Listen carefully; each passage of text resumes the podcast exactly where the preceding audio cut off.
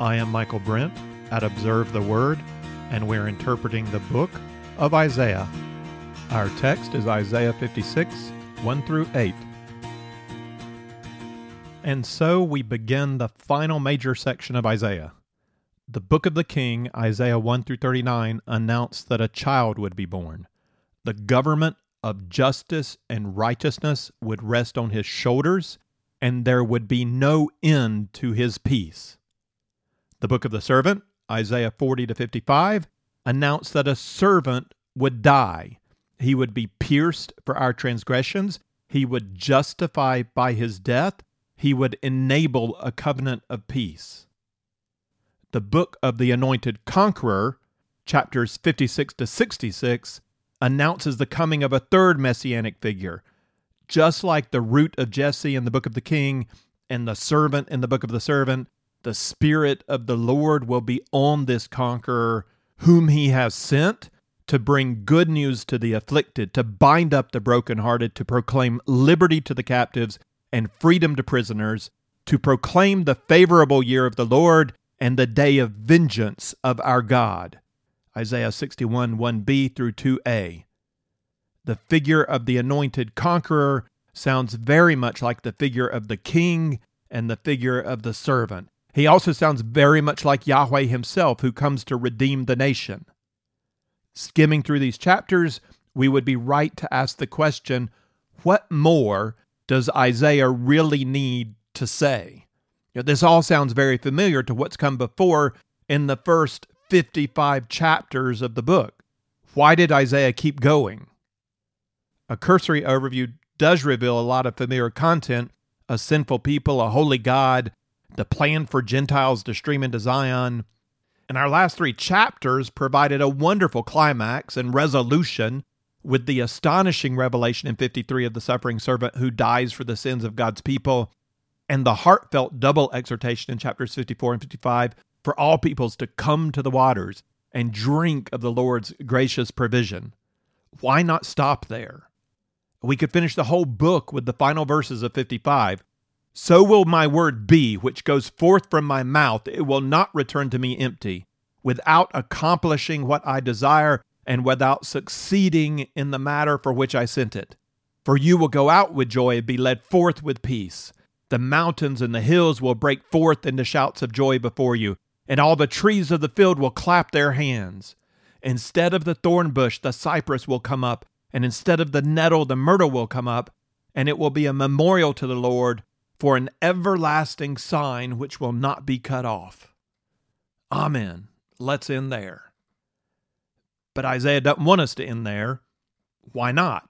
What more did Isaiah want to add after revealing God's promises of both national and spiritual redemption? The trend in the academic world is to see in these chapters the writings of a later prophet or later school. Robert Alter's comments on the differences in Isaiah 56 to 66 support that conclusion. He writes The moral exhortation in Isaiah 56 1, coupled with the urging to observe the Sabbath in the next verse, strikes a new note in the Isaiah collection, one that some commentators have characterized as sermonic. It is the strong consensus of biblical scholarship, with only a few dissenters, that Isaiah 56 to 66 is a later composition than Isaiah 40 to 55, and almost certainly the work of more than one prophet. There are no further prophecies of the people triumphantly crossing the desert to Zion, and the issues engaged are the behavior of the people in their land and the nature of the community they constitute. I've argued throughout our series that Isaiah is a unitary whole by one author, and I believe that the biggest reason for seeing multiple authors in modern scholarship is the fundamental presupposition that miracles do not happen. Isaiah could not have predicted everything this book claims to predict. It could not have all been written in 700 BC. It must have been written later. But that's not Alter's point here. His point is about a shift in style and content. These last chapters feel more like a sermon, and the theme of redemption from Babylon is hardly mentioned. I think what Alter misses is the possibility that this third book of Isaiah is a response to the fourth servant song and a further development of major themes begun by Isaiah but not yet finished when we see a shift in style and theme, we don't have to immediately assume we have a new author. Instead, we could easily ask how does this increased focus on the experience of the people of God in chapters 56 to 66 further develop Isaiah's message? Why does it sound more like a sermon now? Oswalt makes this point. He says the issue is theological.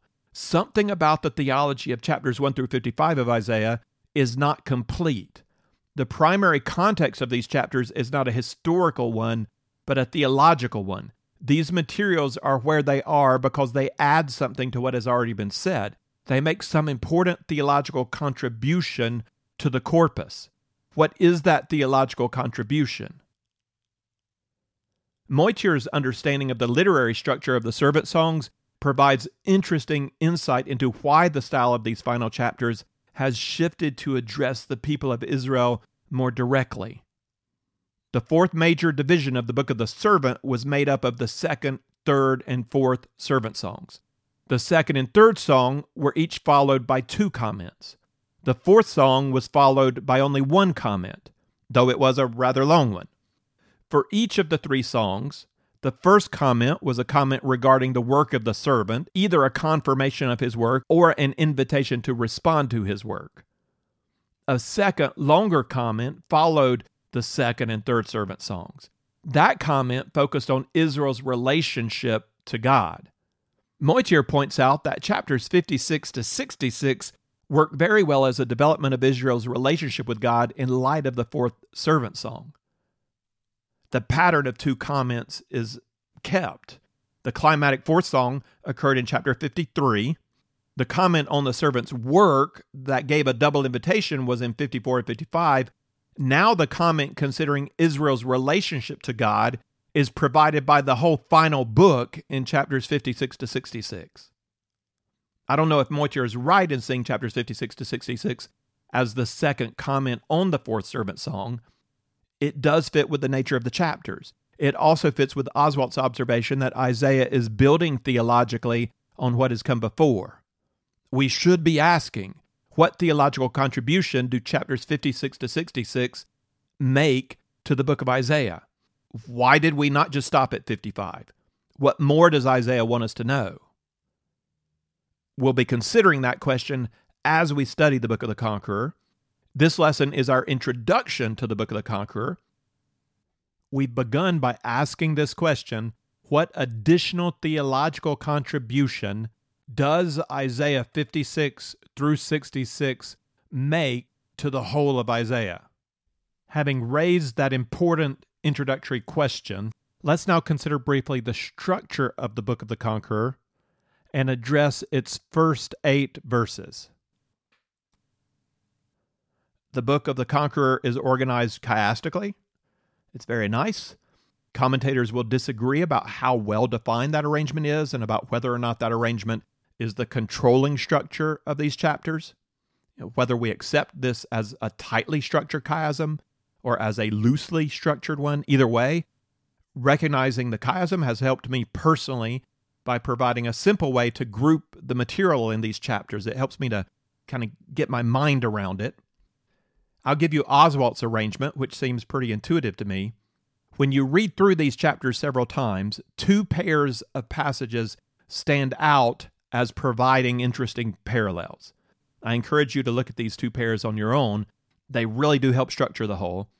The first pair of passages occur at the beginning and end of the book of the Conqueror 56 1 through 8 and 66 18 to 24. Both describe foreign worshippers being fully accepted into covenant with God. That pair is our beginning and end, our A and A prime. The second pair of passages that stands out as strongly parallel are 59 15b to 21 and 63 1 to 6.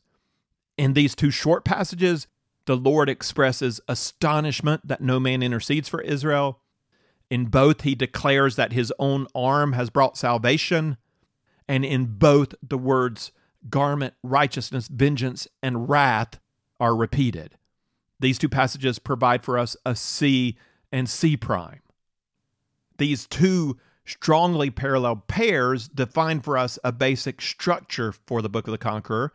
We just have to add a B and B prime between the A and C passages and recognize D as the middle. The structure we get has three pairs in a center. The outer frame of A and A prime recognizes foreign worshippers. The first inner frame of B and B prime addresses the righteous behavior of God's people. The second inner frame C and C prime describes God or God's arm as a divine warrior. And the central passage D announces the eschatological hope of those who believe. That's a chiasm from Oswalt. We're depending on Motyer throughout this series for our structure. He gives us a basic three part outline that also recognizes the chiastic pairs. For Motyer, part 1, 56 1 to 59 13, includes the first two passages of Oswalt's chiasm, the A and the B. Part 2, 59 14 to 63 6, covers the middle of Oswalt's chiasm, C, D, and C prime. And then part 3, 63 7 to 66 24, covers the last two passages of the chiasm, B prime and A prime. This three part structure is another simple way to organize the whole in our mind. We have a beginning, a middle, and an end. The beginning and end focus on the behavior of God's people in their present. The middle focuses on the hope of God's people that will come with the advent of a new heaven and a new earth.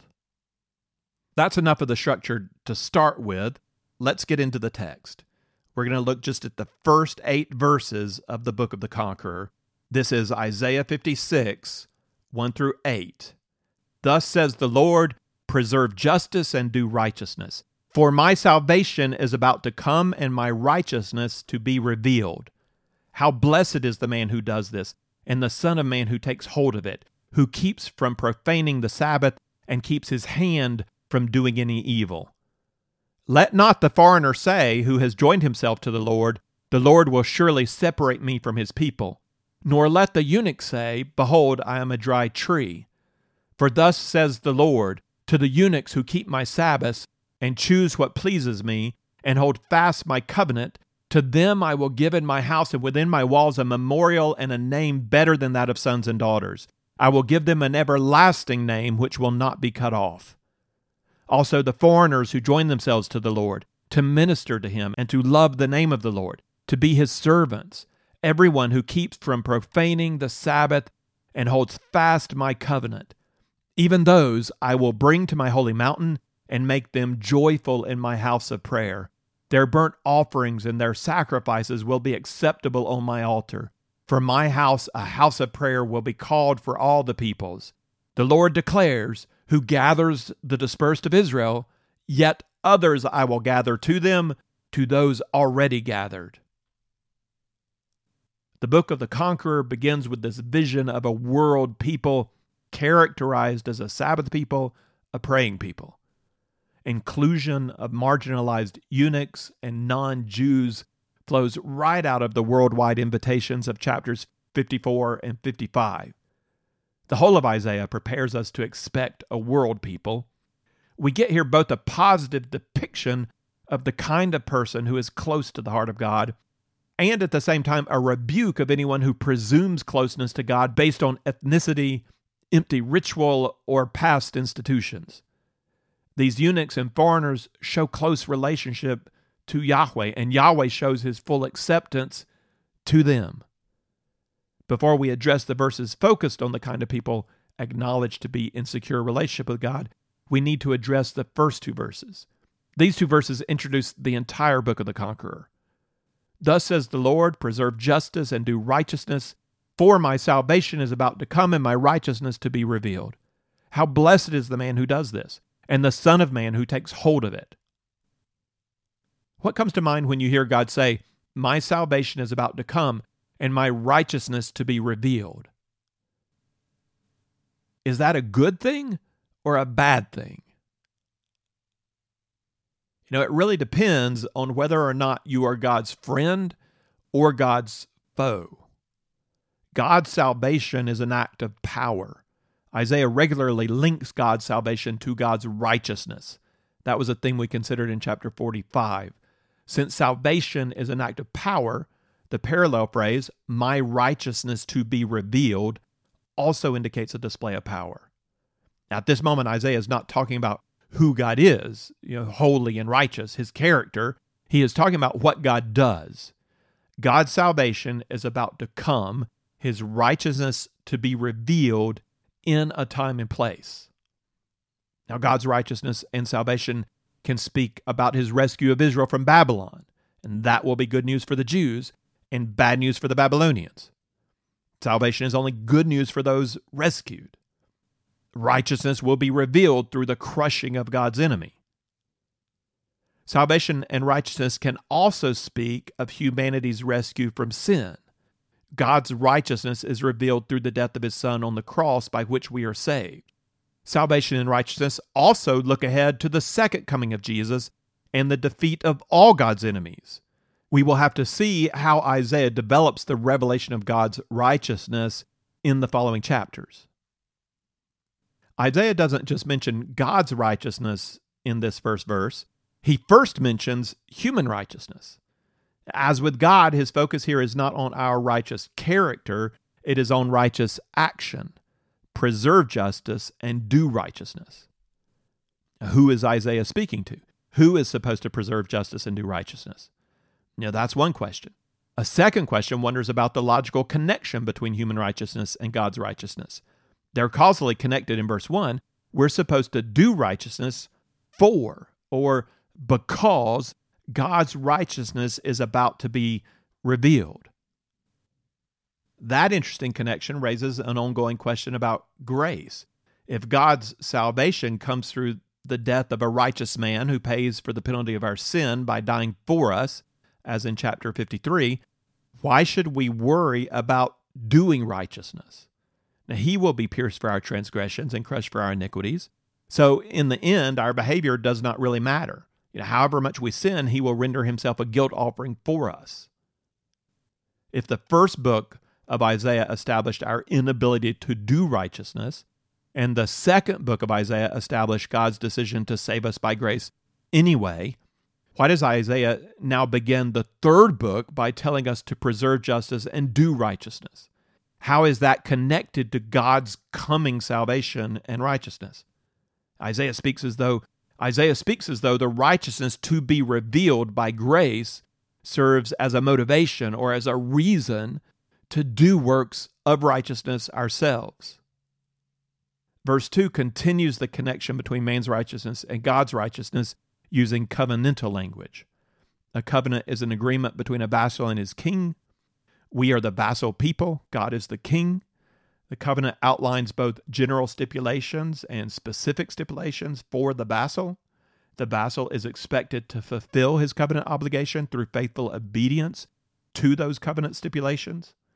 The king over the vassal people doesn't have to fulfill any stipulations, but he does promise blessings for covenant faithfulness and curses for covenant disobedience. The idea of blessing the man who keeps the covenant stipulations is present in verse 2. How blessed is the man who does this, and the Son of Man who takes hold of it, who keeps from profaning the Sabbath and keeps his hand from doing any evil. This simple verse embraces both a call to good action and a call to avoid evil action. Blessed is the man who does this and the Son of Man who takes hold of it. In that first line, blessing goes to the person who actively does what is right. The second line extends the requirement to actively avoiding evil. Blessed is the man who keeps from profaning the Sabbath and keeps his hand from doing evil. Righteous behavior involves both refusing to do what is wrong and actively doing what is right. There's also a development from general to specific between verse 1 and 2. The command in verse 1 to preserve justice and do righteousness is a general command. Verse 2 adds at least one very specific, concrete stipulation keep from profaning the Sabbath and keep from doing evil. Those two commands involve both the idea of loving God and the idea of loving our neighbor. Sabbath commitment is not ritualistic for Isaiah. For Isaiah, Sabbath commitment shows a right heart response to God. Keeping the Sabbath involves worship and relationship, loving God's name. You know, Sabbath commitment is a sign of humble obedience and covenant relationship with God. And we don't see all of that yet. Isaiah is going to develop this idea over our next few verses and, and the next several chapters. As he develops Sabbath in regard to right worship in relationship with God, he is also going to develop the command to not do evil in terms of relationship with God's people.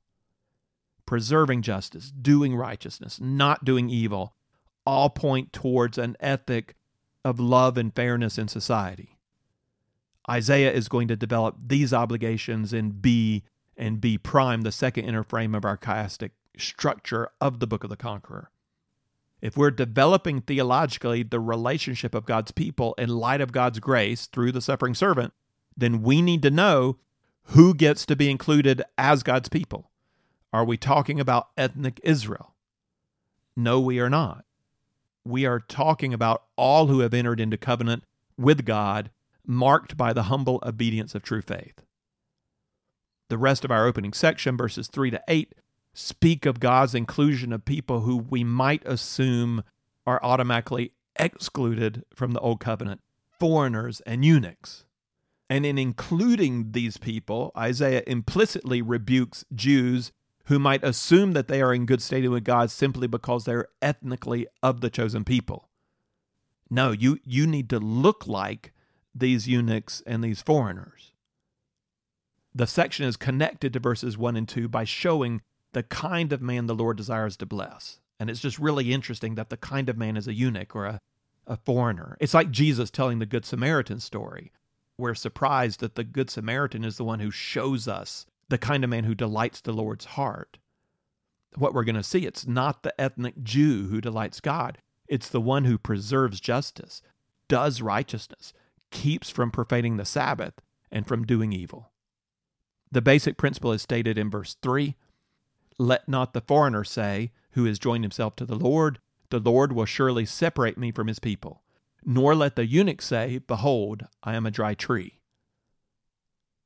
Isaiah's use of foreigner and eunuch echo Deuteronomy 23, but in a way that seems to overturn the law of Moses. Deuteronomy 23, verse 1 and 3 say this No one who is emasculated or has his male organ cut off shall enter the assembly of the Lord, no Ammonite or Moabite shall enter the assembly of the Lord. None of their descendants, even to the tenth generation, shall ever enter the assembly of the Lord. At the service, Isaiah seems to be contradicting Moses. I doubt that's the case. Issues of the law often create tensions that we have to work out with wisdom. It's more likely that Isaiah is expanding our understanding of Moses in a way similar to what Jesus does in the Sermon on the Mount. The passage in Deuteronomy establishes principles of exclusion. In regard to eunuchs, the focus is most likely on ritual mutilation of the body connected to pagan worship practices. In regard to the Ammonite and Moabite, the focus is on the historical efforts to destroy Israel and pervert her worship of Yahweh. These exclusions are intended to maintain right relationship to God and the revealed truth of his covenant as harsh as these principles of exclusion are communicated, they did not prevent God from including into his family Ruth the Moabitess, an incredibly positive example of faith who gives birth to the line of King David. Isaiah's focus in his passage is on inclusion rather than exclusion, though we need to see that Isaiah does maintain boundaries on inclusion. The foreigner and eunuch are not included on their own terms. They are not invited to bring their own religious beliefs and practices into the assembly. They are not invited to bring their own moral code into the assembly. They are not invited to bring their own sense of identity into the community. They are included because they humbly submit to God's revelation of Himself, to God's code of ethics, and to God's definition of who they are. First, the eunuchs. For thus says the Lord to the eunuchs who keep my Sabbaths and choose what pleases me, and hold fast my covenant. To them I will give in my house and within my walls a memorial and a name better than that of sons and daughters. I will give them an everlasting name which will not be cut off. The eunuch is included.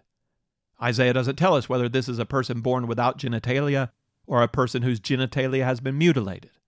The note of inclusion suggests we're not supposed to make a distinction. Any eunuch can come. Now, something that occurred to me is, is, is I don't know any eunuchs, and I'm guessing that you don't know any eunuchs. For the last several centuries in Western culture, Isaiah's openness to eunuchs has been an abstract form of inclusion. You know, it makes the point that someone abnormal on the edge of society can be included, but hardly anybody knows a eunuch. But this passage is taking on concrete relevance in the modern West. We could just slightly rephrase the term eunuch to transgender. That might give us the similar uncomfortable feeling that Isaiah expects to create in his Jewish audience when he said eunuchs are welcome. He could have easily have said transgender people are welcome.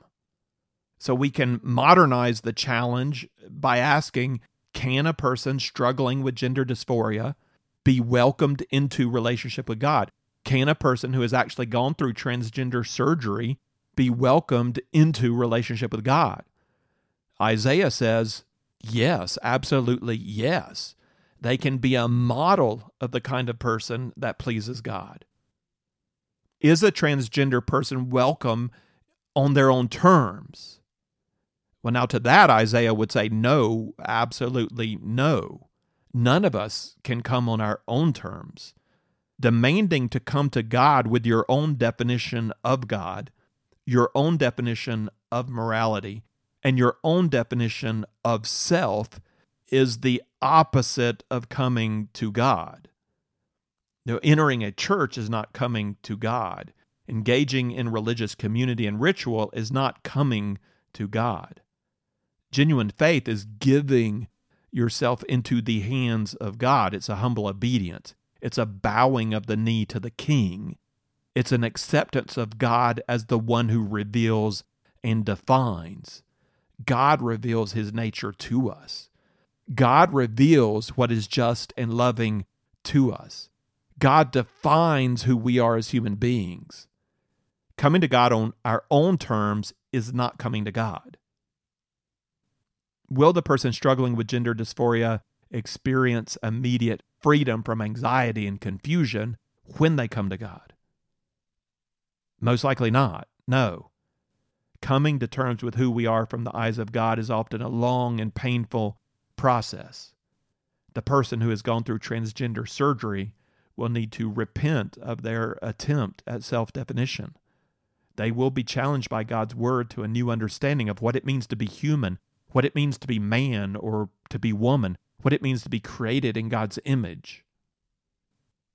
Isaiah highlights this humble obedience in relationship to God as a requirement for inclusion, or, or maybe as a mark of inclusion. It's not all eunuchs who are included. It is those who keep my Sabbaths, choose what pleases me, hold fast to my covenant. There is a desire to know and obey God within the covenant context that God has defined. Covenant blessing follows covenant obedience. Eunuchs who enter into this kind of covenant relationship will receive in the house of God a name better than that of sons and daughters. It's better because it's everlasting and it's true. They will not be cut off. That's an intentional play on words. The eunuch may have cut off his genitalia, but if he repents and seeks God in humble faith, he will be included. And once included, he will never be cut off. He will receive a new name, uh, a new understanding of self identity that comes from his creator. He will he will come to know his true self. The covenant of God is open beyond the extremely marginalized eunuch to also include people of all ethnicities. All foreigners are welcome. Just as with the eunuch, they are welcome on the condition that they yield in faithful, obedient, loving relationship to Yahweh. Verse 6 also the foreigners who join themselves to the Lord, to minister to him and to love the name of the Lord, to be his servants, everyone who keeps from profaning the Sabbath and holds fast my covenant. Isaiah piles up five traits to describe the foreigners who will experience the covenant blessing of the Lord. If they join themselves to the Lord in the way characterized by these five traits or behaviors, they will be fully recognized as God's own people. The foreigner is welcome who ministers to the Lord. That's a surprising word to use for a foreigner. Minister in this context implies the temple service of Jewish priests. Instead of the word minister, we could say the foreigner is welcome who comes to serve God as an act of worship. Second, the foreigner is welcome if he loves the name of the Lord. He does not bring in his own definition of the gods and apply it to Yahweh. He loves the name that God Himself has revealed. And this, this is a mark of faith. When your eyes have been open, you love who God is. Third, the foreigner is welcome if he comes as a servant. That implies a heart of willful obedience. Fourth, the foreigner is welcome if he keeps from profaning the Sabbath. Now, that's an odd, life changing reality for a non Jew. Who stops work on the last day of the week? Um, much more, who allows their own workers and slaves and animals a day of rest? This is a very Jewish practice. And as with the eunuch, not profaning the Sabbath is not simply keeping the ritual command not to work, but it includes a willingness to let God define our very schedule and to focus on genuine relationship with Him. Finally, the foreigner is welcome who holds fast the covenant of God. God defines what is good, God sets the agenda. God's promised blessing on foreigners who are like this, who have this kind of heart for God, is communicated in verses 7 and 8. Even those I will bring to my holy mountain and make them joyful in my house of prayer. Their burnt offerings and their sacrifices will be acceptable on my altar. For my house, a house of prayer will be called for all the peoples. The Lord God declares, who gathers the dispersed of Israel, Yet others I will gather to them to those already gathered. Jesus quoted this vision when he cleared the money changers out of the court of the Gentiles, proclaiming in Matthew 21:13, "It is written, my house shall be called a house of prayer, but you are making it a robber's den." Jesus also agreed with the idea in verse 8 that God's plan has always been to gather in non-Jews together with the Jews, saying in John 10:16, I have other sheep which are not of this fold. I must bring them in also, and they will hear my voice, and they will become one flock with one shepherd. Isaiah does not envision foreigners who merely adopt Jewish ritual. The foreigners who come will be joyful in God's house of prayer. Everyone who's grown up in church, synagogue, or mosque knows how tedious and not joyful prayer can be. You know, what has to happen that prayer becomes joyful? Isaiah envisions heart relationship between these foreigners and their God. Concluding this passage, we might ask, along with Paul, what then of the Jews? This prophetic description of the accepted foreigner and eunuch is not meant to create a separate expectation for non Jews. This is also the expectation for Jews. There's a rebuke here for the Jew who believes he's made acceptable by his ethnicity or by his ritual.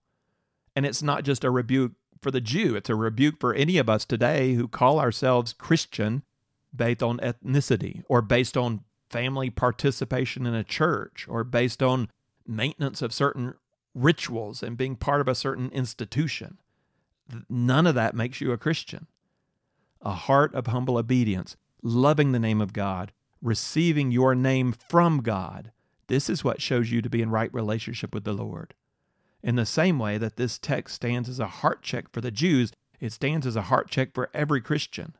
Is this who I am? Am I one who has joined himself to the Lord, who loves the name of the Lord, who seeks to minister to the Lord and live as his servant? Do I uphold the Sabbath and keep the covenant? Do I pursue justice and do what is right? Is my life marked by humble obedience? That's the challenge Isaiah serves up here at the beginning of the book of the Conqueror. He will develop this challenge in the following chapters. If you would like the text of this lesson with some reflection questions, or if you'd like the overview chart or other resources that go with our study of Isaiah, then check out our resource page at observetheword.com. You can also find there our previous series on the book of Romans, the Pentateuch, the Gospel of John, and the book of Acts.